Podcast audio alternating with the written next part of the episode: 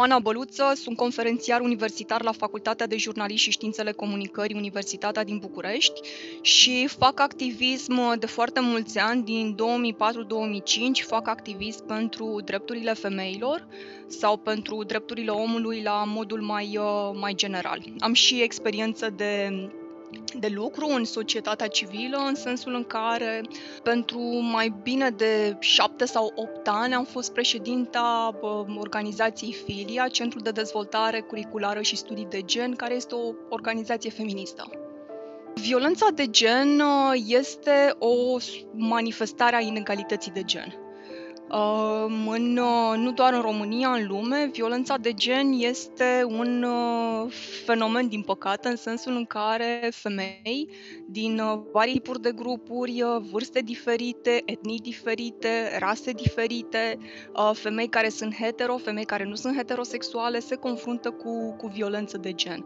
Violența de gen există în spațiul public, există în spațiul privat. Eu când vorbesc cu studenții mei despre violența de gen, introduc și această dihotomie sferă publică-sferă privată. În sfera privată avem violența asupra femeilor, violența asupra uh, fetelor. În uh, spațiul public există violență de gen, în sensul în care femeile se confruntă, femeile și fetele se confruntă cu hărțuire stradală, de exemplu, există violența de gen, uh, se manifestă în familie, se manifestă în instituții, în sensul în care în instituții, de exemplu, avem hărțuire sexuală. Din, din fericire, uh, foarte multe state au uh, dezvoltat legislație, politici publice, vari tipuri de măsuri care să adreseze violența de gen. De dată recentă, de câțiva ani, Consiliul Europei a um, pus bazele unei, unei convenții, care este Convenția de la Istanbul pentru prevenirea violenței asupra fetelor și asupra femeilor. Este o convenție ratificată de multe state, Uh, nu suficient de multe. Este o convenție ale cărei prevederi nu sunt completamente sau aproape deloc în anumite state armonizate cu legislația națională.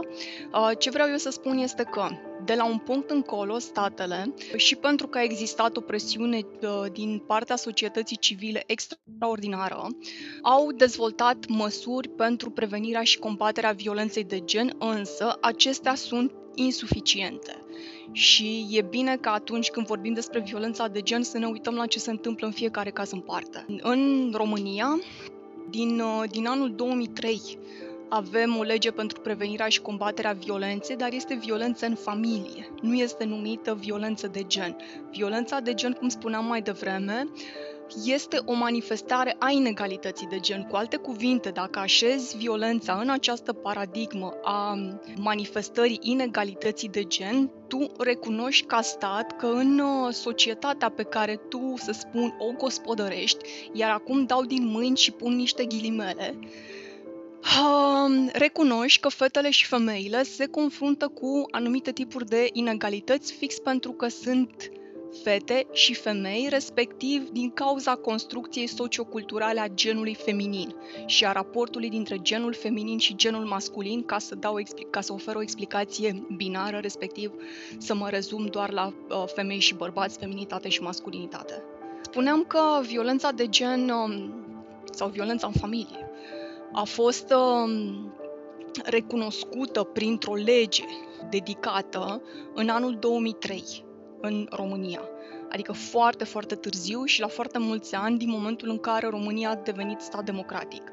Uh, fac această subliniere de fiecare dată pentru că asta îți arată o lentoare și o lipsă de înțelegere din partea politicienilor și a partidelor politice, o lipsă de înțelegere a acestui subiect și a gravității lui, a efectelor crunte pe care le are asupra uh, femeilor, asupra fetelor, asupra copiilor, asupra tuturor care sunt implicați în uh, acest malaxor al uh, violenței de gen. Tipul acesta de lântoare îți arată um, și uh, uh, că dezvoltările ulterioare, în sensul de dezvoltare a unor politici care să prevină să combată violența, s-au făcut extrem de lent, cu sincope și la presiunea extraordinară a societății civile, iar în acest moment, adică în anul 2020, încă nu avem instituții funcționale și uh, să spun, o adresare adecvată a violenței în sensul în care să te uiți la sectorul prevenției în uh, domeniul sancțiunii și al combaterii din anumite studii pe care le-am citit, din nou, fără să fiu specialistă în violența de gen sau în violența cu care se confruntă migranții. Migranții se confruntă într-adevăr cu violență în, uh, să spun, țara de origine din care pleacă, pe parcursul drumului lor în țara de destinație și uneori și în, în țara de destinație. Uh, indiferent că țara de destinație este, de exemplu, America sau uh, uh, Marea Britanie sau, uh, nu știu, Grecia. Există în țara de origine anumite forme de violență cu care se pot confrunta fetele și femeile, care mai degrabă au o origine culturală. Uh, iar acum, în momentul acesta, desigur că vorbesc despre uh, clitoridectomie, extirparea clitorisului și a labiilor uh, la fetele mici. Este o practică contestată, este o practică interzisă, însă, din vari tipuri de rațiuni, aceasta în continuare se mai regăsește în anumite state pentru că este o formă de control a corpului femeilor și mai ales a sexualităților. Aceasta ar fi o formă de, uh, de violență de gen pe care nu o regăsim atât de mult, să spun, în spațiul european, cu amendamentul că, desigur că dacă mm, persoanele din statele în care mai există această practică migrează în Europa, se întâmplă să regăsim și în acest spațiu genul acesta de, de practică care reprezintă o formă de violență asupra fetelor, o formă de violență de, de gen. Cum spuneam, toate statele din Europa, la nivel uh, instituțional, uh, oficial, formal, uh, previn și combat și sancționează această practică, recunoscută ca o formă de violență asupra, asupra femeilor și asupra fetelor. Uh, citam recent un studiu uh, legat de uh, violența de gen asupra migranților.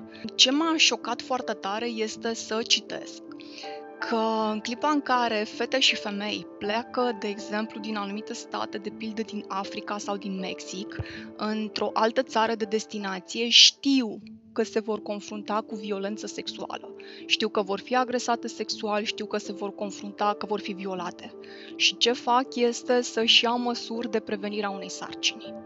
Să îți spun ceea ce îți spun acum în anul 2020 îmi, îmi taie vocea pentru că e inacceptabil să ai așa ceva în continuare pe suprafața Pământului, în condițiile în care uh, comunitățile s-au organizat în state, statele și-au dezvoltat instituții, legi și așa mai departe. Adică, cred că nu discutăm suficient și nu facem mai ales suficient pentru a preveni și a combate violența de gen. Violența de gen este o manifestare a inegalității de gen, a felului în care sunt uh, uh, construite reprezentările fetelor și ale femeilor și că trebuie să fie adresată cu foarte mare responsabilitate, cu înțelegere, compasiune și sprijin pentru victimă. În mintea mea mi-au apărut mai multe categorii profesionale, de la persoane care lucrează în zona de asistență socială, la persoane care lucrează în poliție, la persoane care lucrează în sistemul de justiție. Iar în uh, zona uh, sistemului de justiție și în, uh, în instituția poliției este nevoie de traininguri serioase și de formare a acestor specialiști încât să înțeleagă specificul violenței de gen, specificul violenței asupra fetelor, asupra femeilor și asupra persoanelor trans.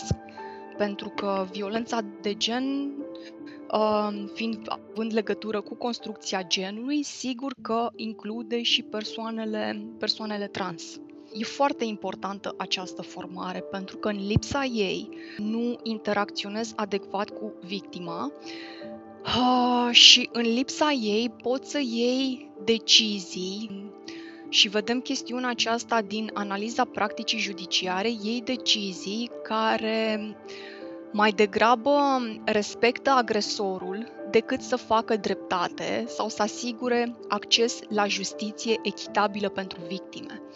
Presa din România publicat mai multe materiale în ultimii doi ani despre practica judiciară în cazuri de violență, viol, asupra fetelor. Și ceea ce am văzut din această practică judiciară este că magistrați, adică procurori, uh, judecători, operează cu o serie de stereotipuri de gen în construcția unui, uh, unui caz, în construcția unui dosar și în judecarea acelui dosar.